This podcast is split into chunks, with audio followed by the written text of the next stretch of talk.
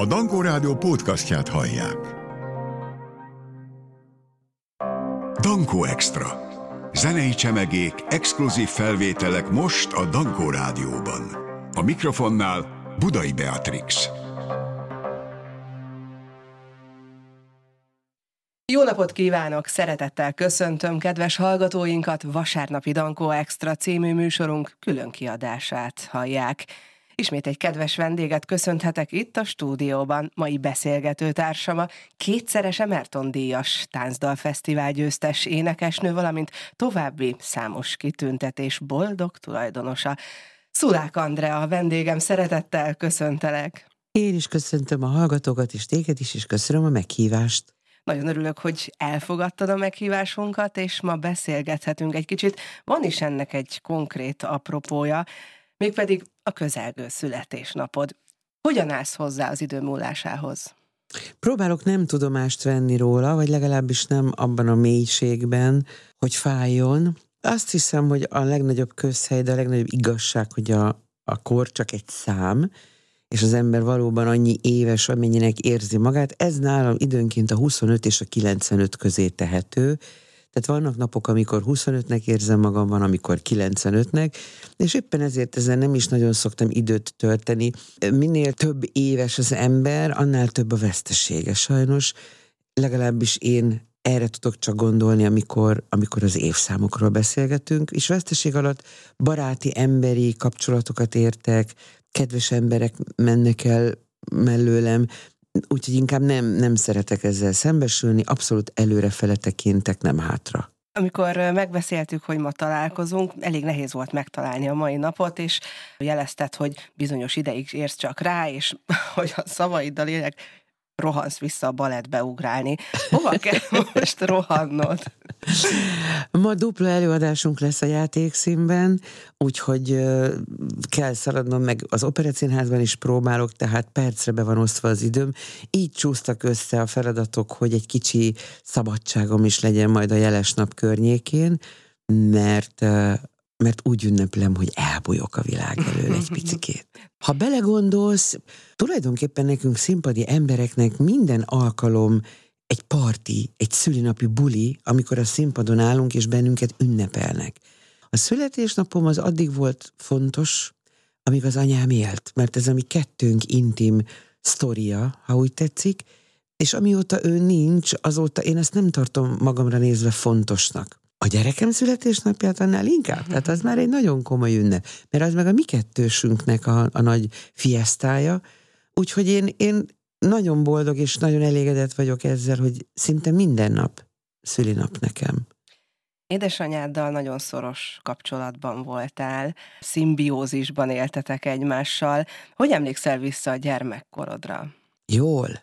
Jól. Nagyon, szer- Szeretek visszagondolni rá, tehát az anyám az sokszor erején felül igyekezett megteremteni egy olyan uh, nyugodt, biztonságos, kényelmes polgári milliót, amiben nagyon-nagyon sok minden belefért. Belefért a nagyon hétköznapiság is, hiszen a Józsefváros közepén éltünk, nagyon kézzelfogható emberi kapcsolataink voltak, tehát a csarnokban az összes kofával jó kapcsolatban voltunk, a mesteremberekkel, akik a környékben éltek, a gyerekekkel, tehát egy nagyon jó közösségi élet volt ott körülöttünk, anyámat nagyon szerették, és aztán próbáltam megdolgozni azért, hogy engem is elfogadjanak és szeressenek. Az otthonunkban pedig nagyon-nagyon fontos szerepet játszott a kultúra. Tehát a neveltetésemnek része a komoly zene, a könnyű zene, az irodalom, a színház, a képzőművészet.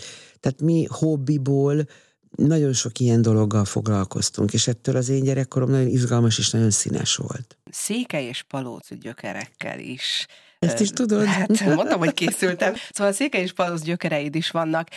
Ez miben jelent mást? Ahogy mondtam, városi gyerek lévén nagyon urbánus környezetben nőttem fel, és amikor az ember kapcsolatba kerül a saját gyökereivel, a saját identitásának a forrásával, akkor értelemszerűen elkezd ezek mentén, az ösvények mentén felfedezni maga számára újabb világokat.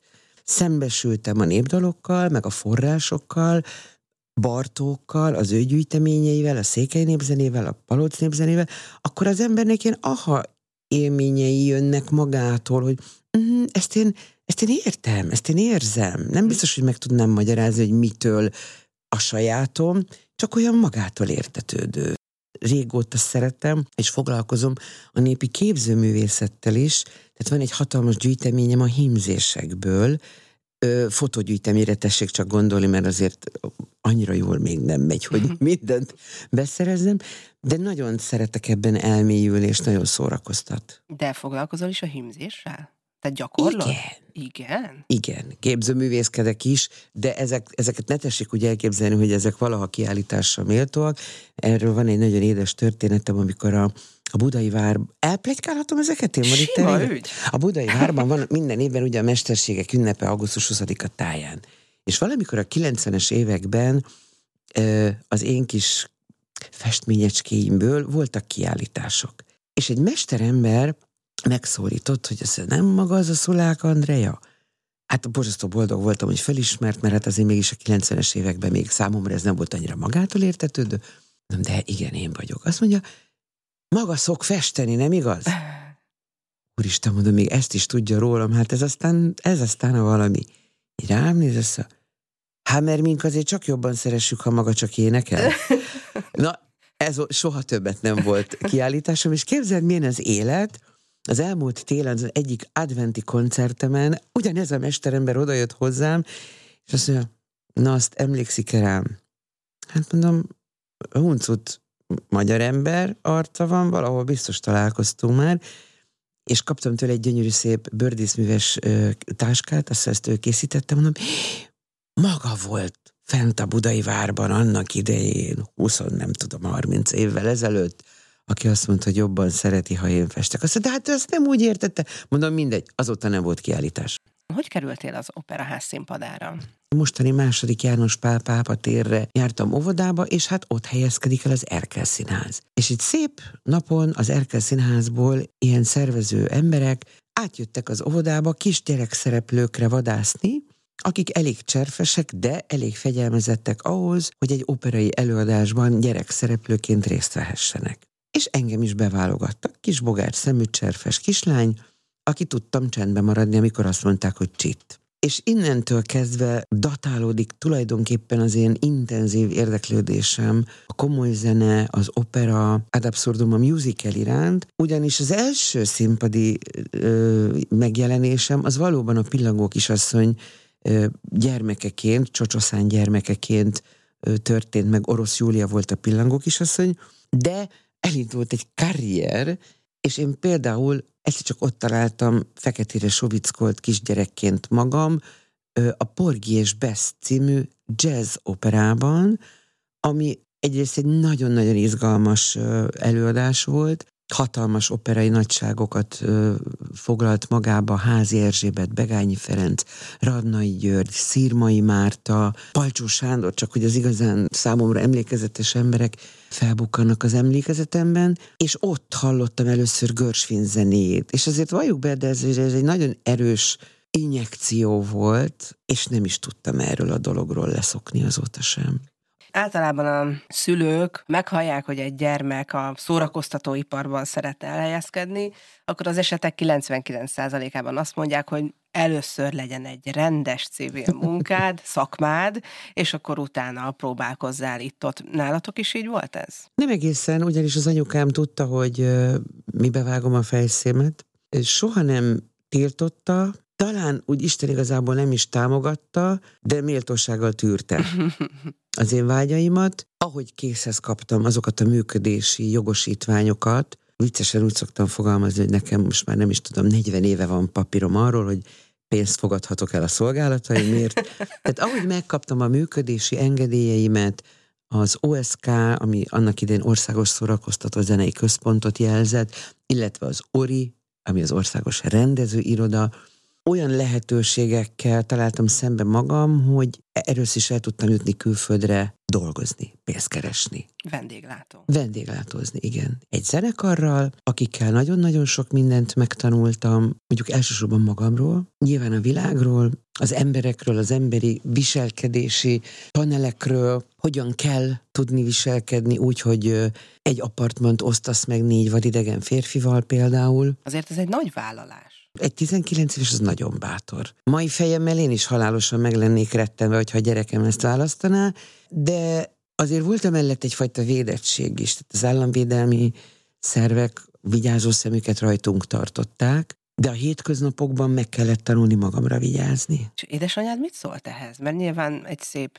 nyári napon, vagy őszi estén bejelentetted, hogy akkor te most elutazol, kaptál lehetőséget, vagy nem tudom pontosan, hogy volt ez, de azért édesanyád szerintem biztos felhúzta a szemöldökét.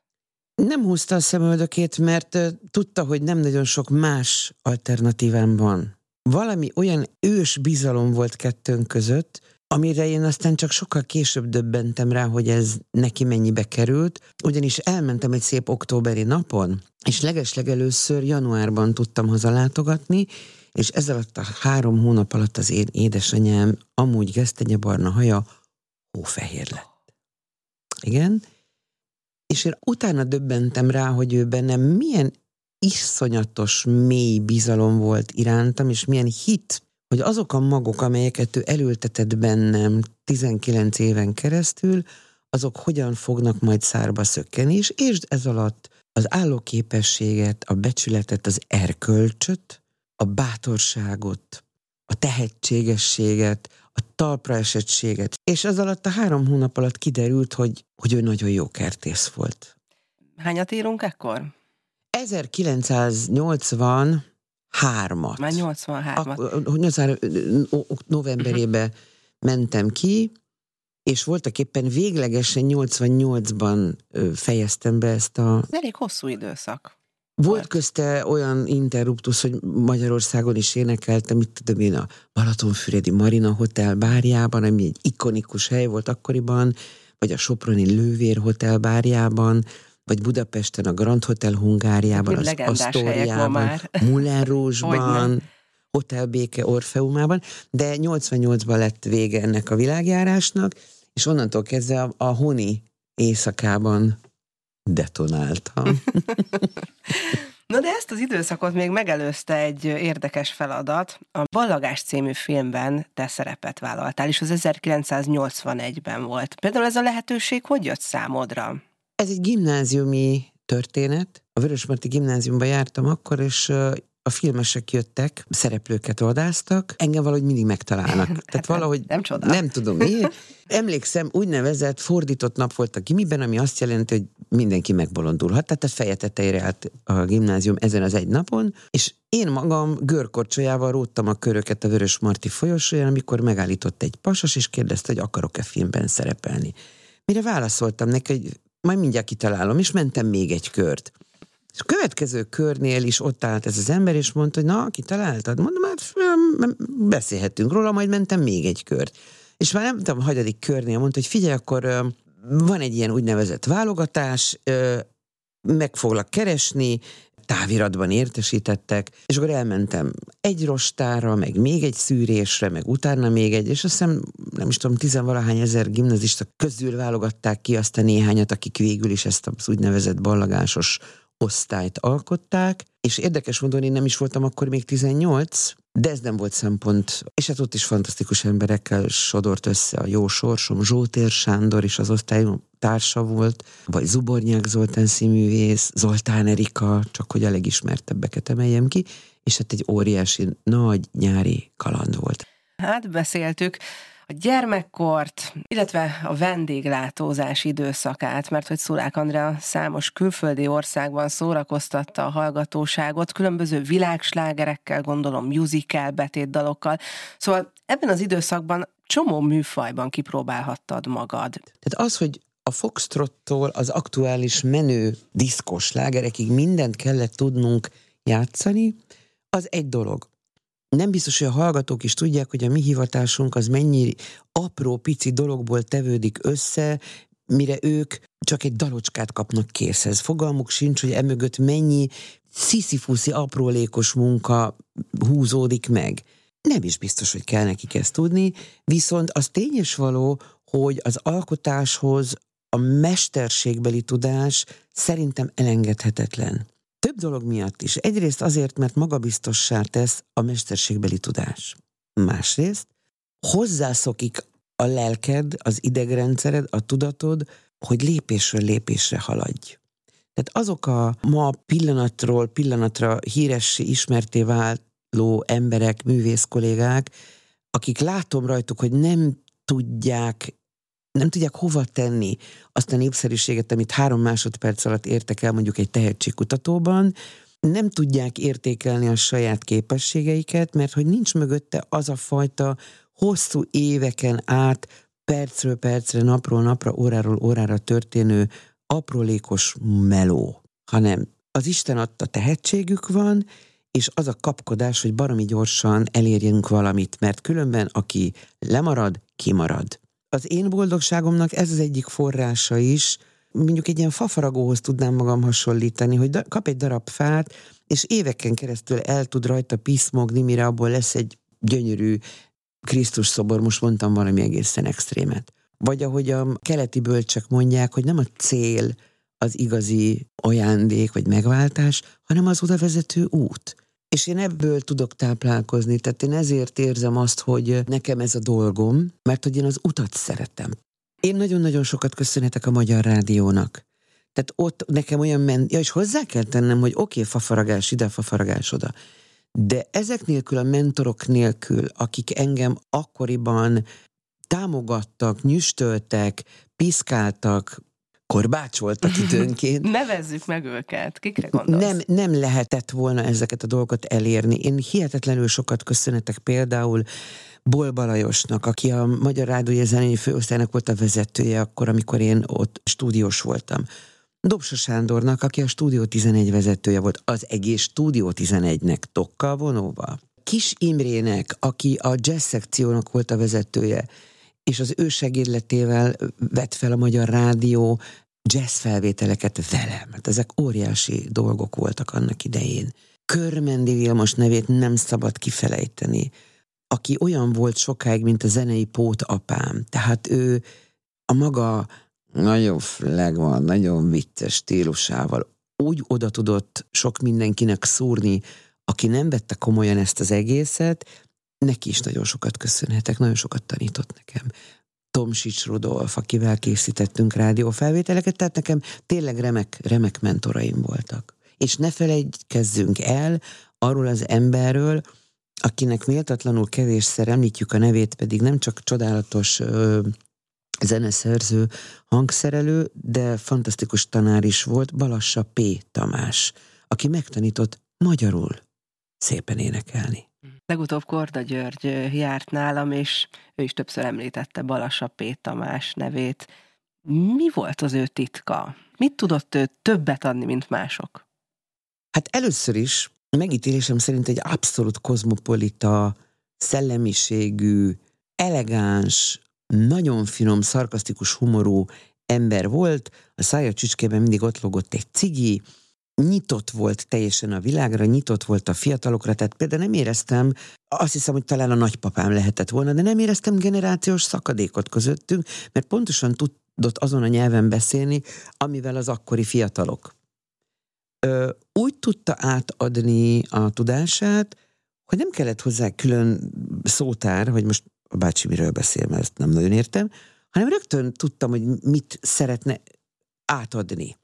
Nagyon könnyű volt vele dolgozni, és mondom, ebben a, ebben a finom humorával mindig derűs atmoszférát teremtett maga körül, de hozzáteszem, hogy az én fiatal koromhoz nagyon-nagyon-nagyon hozzátartozott az a fajta derű, a finom humor, a, a, az a jókedvű, a munkához derűsen való hozzáállás, amit egyre kevésbé tapasztalok manapság, mert mindenki bele van tébolyodva a saját nagyszerűségébe, a másik alkalmatlanságába, mindenki mindenkinél mindent jobban vél tudni, és nagyon sokszor én úgy tapasztalom, hogy a bábák között elvész a gyerek. Ide ide kapcsolnám most az Egri Táncdal Fesztivált, mert hogy sikerekről beszéltünk, a nagyokról, akiktől lehetett tanulni, és ezen az Egri Táncdal Fesztiválon Por Péter, Aracki László, Kovács Kati is énekeltek, velük versenyeztél. A dalokat a szerzők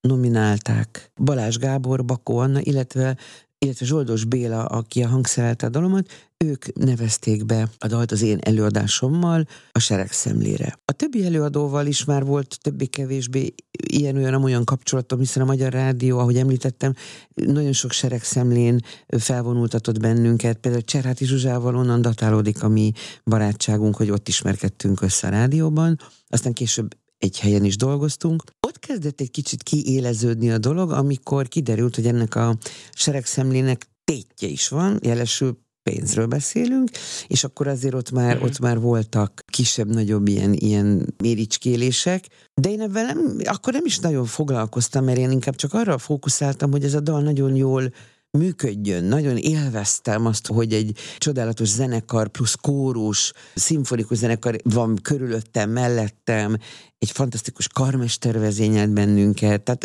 egyszerűen örültem ennek a lehetőségnek. Nem foglalkoztam én azzal, hogy most az első lesz, vagy hanyadik lesz, nem ez volt a lényeg. Ebben az évben, 1992-ben értél fel az első csúcsodra. Jól érzem?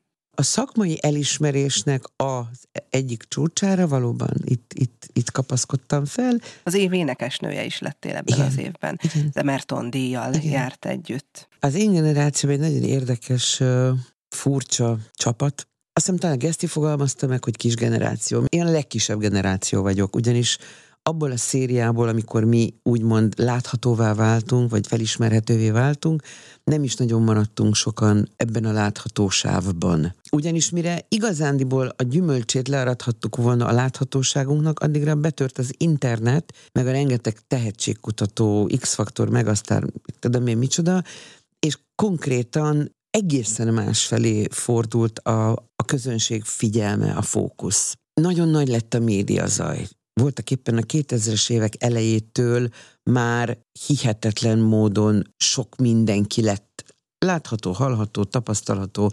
Nagyon furcsa helyzet volt ez, hogy hogyan tudunk ebben a médiaszélben megkapaszkodni. Igazándiból úgy ikonizálódni, mint mondjuk annak idején Kont Zsuzsa, vagy Kovács Kati, nem hiszem, hogy sikerült nekem. Ennek nagyon sok összetevője van, és nyilván csak arra tudok visszamenni, hogy a 90-es évek, az MTV nemzedék már sokkal inkább üzleti alapon nyugvott, mint sem szakmai vagy művészi, hova tovább emberi kapcsolatok mentén, és én nagyon nehezen leltem meg a saját hangomat ebben az elüzleti esedett zenei világban ha szólt valaki, hogy figyelj Andrea, holnap után ezt kell csinálni, akkor Andrea odament és megcsinálta. Például amikor jött a felkérés, Oroszlán király, az egyik legszebb Disney mese, az Élet az Úr című főcímdal te énekelted, személyeskedek muszáj. Mai napig nem tudom könnyek nélkül meghallgatni ezt a dalt, ezt most komolyan nem mondom. Nem csak te. Megint csak azt kell mondanom, hogy, hogy a dolgoknak a nagyon csúnya szóval a csinálási része számomra a mennyország. Engem elhívtak egy próbafelvételre, ugyanis ez úgy működik, hogy a, a nagy amerikai gyártónak el kell küldeni úgynevezett hangmintákat, és a nagy amerikai gyártó dönti el, hogy a hangmintákból melyik előadó művész vagy művésznő fogja majd a magyar verziót énekelni. Az én esetemben is ez így volt. Kiküldték a Disney stúdióknak a hangmintát, és a mai napig megvan a, a válaszlevél, hogy gratulálnak, és akkor Szulák Andrea művésznő fogja majd ezt énekelni. És akkor bevonultam a stúdióba, és csak megtettem a dolgomat, amit mhm. kértek tőlem, nyilván a saját szenvedélyemmel, a saját szívemmel, a saját személyiségemmel töltve meg ezt a dalt, és én, én ezt tanultam be, tehát én nem tudok ö, hiteles lenni, ha nem a szívemből jön a dolog. És amikor olyan feladatot adnak, vagy bíznak rám, amiben saját magamat át tudom szűrni, az mindig működik. Később, amikor televíziózni kezdtem, nem egy felvett szerepet, pószt kellett, vagy valakit kellett utánozni, hanem saját magamat, ó, könyököltem, pörlekedtem, jól éreztem magam benne, és ettől, amikor valami önazonos, uh-huh az mindig működik, az átmegy az emberekbe. Abszolút, tudod? És ezért minden olyan dolog, amit igazán sikeresnek érzek a pályafutásom során, amögött nagyon ott vagyok én, és nem valami mesterkélt, műtéti körülmények között előállított valami. Milyen területeken, milyen műfajokban vagy te igazán otthon? Rockopera. Elektra mindörökké. 1995-ben igen. volt a bemutatója. Varga Miklossal, Papa Dimitrió Attinával játszottál együtt. Azért az megint egy, egy más szerep volt. Abban az időben, amikor ez a rockopera született, akkor Koltai Gergely volt az, a rádióban szintén egy zenei vezető, akivel mi nagyon sokat dolgoztunk különféle mm, projekteken együtt, és ugyanez a klasszikus történet, ami velem mindig, és remélem még nagyon sokáig meg fog történni, hogy felhívott a Gergő, hogy szívesen énekelnék-e ebben a dologban. Mondta, persze, hát ez a foglalkozásom. Ebből megszületett ez a rockopera, lett belőle egy tévéfilm is, és csodálatos barátságaim lettek. Többek között a Kormorán együttessel is, akik aztán később elkészítették számomra nagyon-nagyon-nagyon kedves albumot, aminek az a cím, hogy Titkos Szeretők, ahol én Koltai Gergely, illetve a Kormorán által írt darokat énekelek, és Benkő Péter gyönyörű verseket szaval. Ez egy nagyon, számomra nagyon kedves emlék. És nekem a szakmában nagyon sok olyan kapcsolódásom van műfajtól és egyéb hovatartozástól függetlenül, amire nagyon szívesen és büszkén és boldogan emlékszem. Én egy ilyen hidat képezek a különféle ellentétek között, uh-huh. és azt hiszem erre vagyok a legbüszkébb. Hogy számomra egyetlen egy nyelv létezik, és az univerzális, az pedig a zene. És mi újság a rock and roll-lal? Ez ugyanaz, ez ugyanaz. Amikor még az iskoláimat végeztem, akkor összefutottam egy alkalommal Fenyő Miklósékkal, és Fekete Gyula Isten nyugosztalja, a szakszofonos megkérdezte, hogy na most akkor te tudsz énekelni, vagy nem tudsz énekelni. És honnan tudod, mondom, rám van írva. És kiderült, hogy vokalistákat keresnek az utolsó nagy Hungária turnéra, és bekerültem a Hungária vokába hihetetlen jó buli volt néhány hónapon keresztül, aztán ez véget ért, én közben elvégeztem az iskoláimat, és várt a nagy világ. Tehát nekem nagyon sok összekapcsolódásom van így a, a zenén belül, és tulajdonképpen neki köszönhetem aztán a színházi karrieremet is, ugyanis amikor már kicsit tévésként ültem egy tévés műsorfolyam zsűriében, Novai Gábor mellettem a Hungária Együttes zeneszerzője és gitárosa, kérdezte, hogy én mostanában mit csinálok. Hát mondom, énekelgetek itt-ott, ahova hívnak. Mondom, és ti mit csináltok? Hát ők musicalt írnak a fenyővel. Fú, mondom, az milyen jó buli lehet.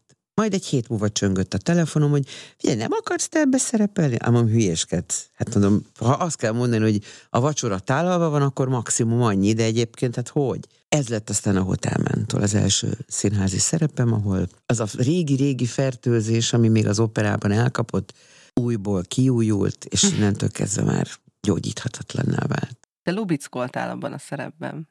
Tudod, az az igazság, hogy én szinte mindegyik szerepemben lubickolok, különben nem csinálnám. Ez az én nagy szabadságom, mint a féle vízöntő lány, uh-huh. hogy nekem az az egyetlen egy luxusom van, hogy én egy nagyon szabad ember vagyok. Tehát engem lehet fegyelmezni, be lehet állítani a sorba, csodálatos, fontos dolgokat nagy alázattal tudok szolgálni, de csak addig, ameddig csodálatosnak és fontosnak érzem. És ha nem, én vagyok elég bátor, hogy fölálljak, megköszönjem a figyelmet, és arrébb menjek. Bármi, amit te elképzeltél szerintem az életedben, szakmailag, úgy talált meg, hogy persze tettél érte.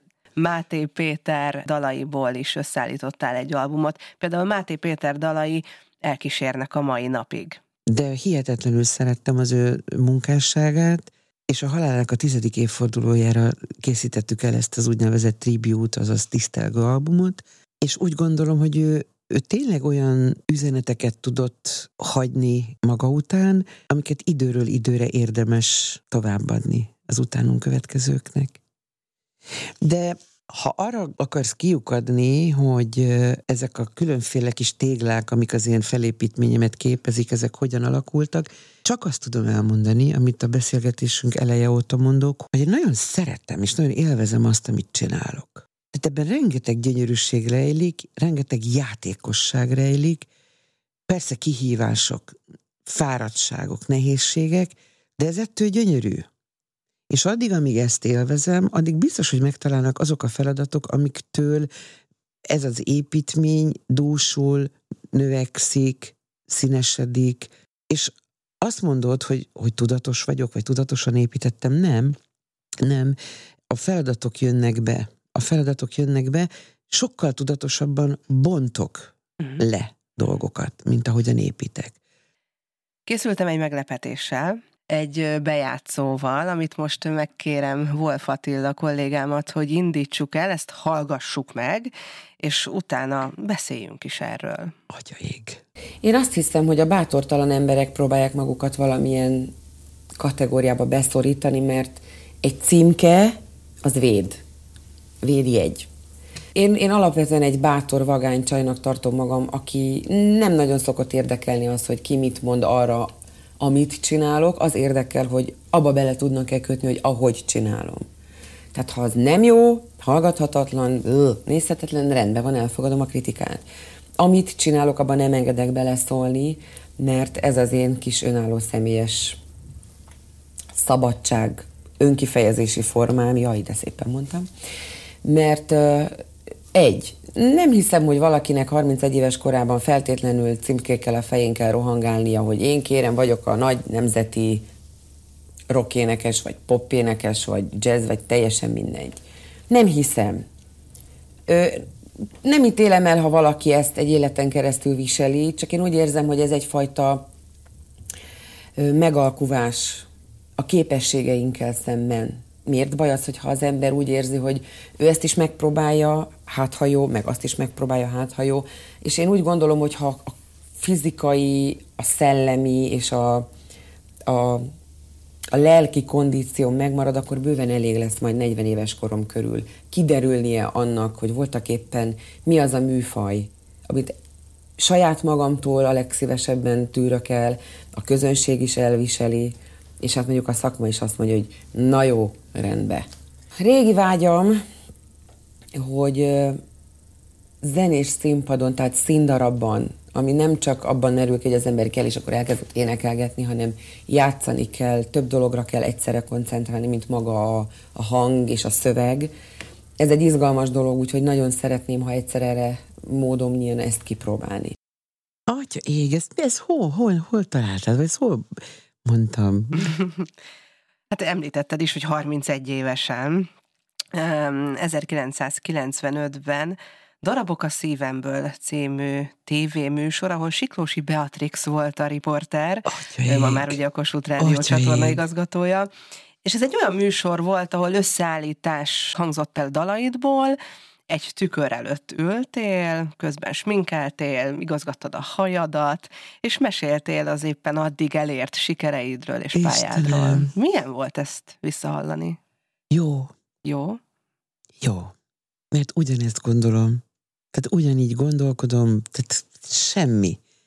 De hogy én ezt már akkor így meg tudtam fogalmazni, mondjuk ezen elcsodálkozom, de jó, nagyon jó érzés. És hát akkor még például az, hogy én színházban fogok valaha játszani, tehát ez olyan, mint hogyha most azt mondanám neked, hogy holnap menjünk a marsra. Tehát ez esélytelennek tűnt. De jó, tök jó. ez egy önigazolás volt szerintem számodra. Akkor is így gondolkodtál, most is ugyanígy látod a világot, és látod magad? Vagy most már másképp látod magad, mint akkor? Nem. Nem, ugyanúgy.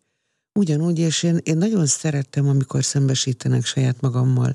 Én szerettem azt, hogy számon kérhető vagyok. Szerettem magamban.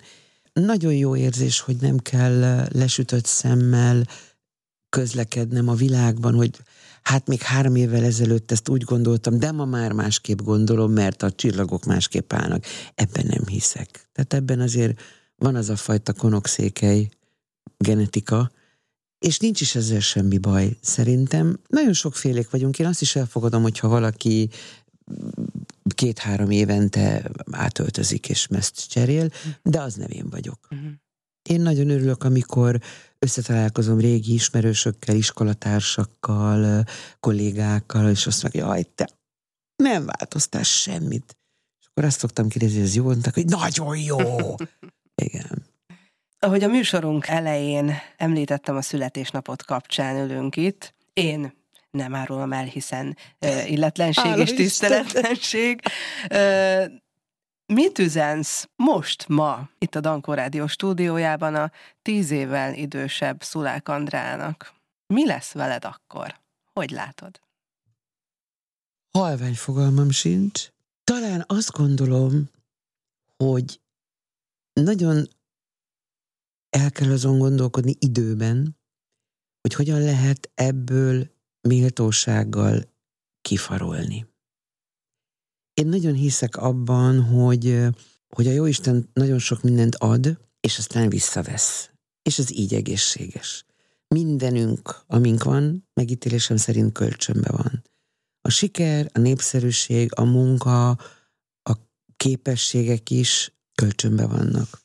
Az alkotási vágy az megmaradhat az embernek addig a pillanatig, amíg le nem hunja a szemét, de nem gondolnám, hogy minden körülmények között színpadon kell maradni. Olyan nagyon sok fontos teendő van a színpadon kívül is a háttérben, hogy elképzelhető, hogy ha meg akarom őrizni azt a Szulák Andrát magamban, akit nagyon szeretek magamban, akkor azért ez egy picit háttérbe fog lépni. Nem eltűnni, nem megszűnni, nem felszámolni mindazokat a dolgokat, amiket eddig elértem, de nagyon bántana, ha szánalmassá vagy karikatúra figurává válnék a kor miatt, vagy a kétségbe esett akarás miatt, vagy amiatt, hogy nem mérem fel a kvalitásaimat, és én inkább azokat a művészeket tudom nagyon-nagyon nagyra becsülni, akik finom eleganciával megköszönik a közönségnek a szeretetet, és diszkréten hátrébb lépnek. Először egyet, aztán kettőt, és aztán szépen így sorban. Ha egy dalt kéne mondani az elmúlt évtizedeidből, ami téged leginkább jellemez, melyik lenne? Hát, milyen érdekes. És látod megint valami olyan furcsa, kozmikus összekapcsolódás az egész, hogy ugye senki nem kért arra engem, hogy Máté Péternek emléket állítsak. Nem volt benne sem üzleti, sem semmilyen szándék, hogy Máté Péter nevével próbáljak én magamnak valamilyen eredményt elérni. Mégis úgy éreztem, hogy ő az a forrás, amiből nekem merítenem kell, és mennyire érdekes az élet, hogy az első olyan díj, amit a könnyű zenészek elismerésére hozott létre a magyar kulturális vezetőség, Máté Péter nevét viseli. Számomra egy hihetetlen nagy megtiszteltetés, hogy én is kaptam egy ilyen díjat, és a kérdésedre válaszolva pont az ő egyik dala az, ami, és most tényleg nagyon őszintén mondom neked, ami, ami engem a kezdetektől fogva jellemez, vagy, vagy megmagyaráz, ez pedig a most élsz. Nagyon szépen köszönöm, hogy itt voltál. Még egyszer, Isten éltessen nagyon sokáig. Nagyon Erőben, egészségben főleg, az a legfontosabb. És, és szeretetben. És szeretetben, így van. Lányoddal együtt, akit minden a stúdióból is üdvözlök, biztosan ti is ugyanolyan szeretetben és szimbiózisban éltek együtt, mint ahogyan édesanyádról meséltél. És Ez is egy nagy ajándék, úgyhogy én egy nagyon szerencsés ember vagyok. Köszönöm, hogy itt lehettem. Kedves hallgatóink, ennyi fért ma Idankó Extra című műsorunkba, melyben Szulák Andrea volt vendégem. Köszönöm megtisztelő figyelmüket Dészabó Ágota, Fóti Tamás és Wolf Attila kollégáim nevében is. A szerkesztő műsorvezetőt, Budai Beatrixet hallották. Viszont hallásra! A Dankó Rádió podcastját hallották. Minden műsorunkat újra meghallgathatják a mediaclick.hu per Dankó oldalon.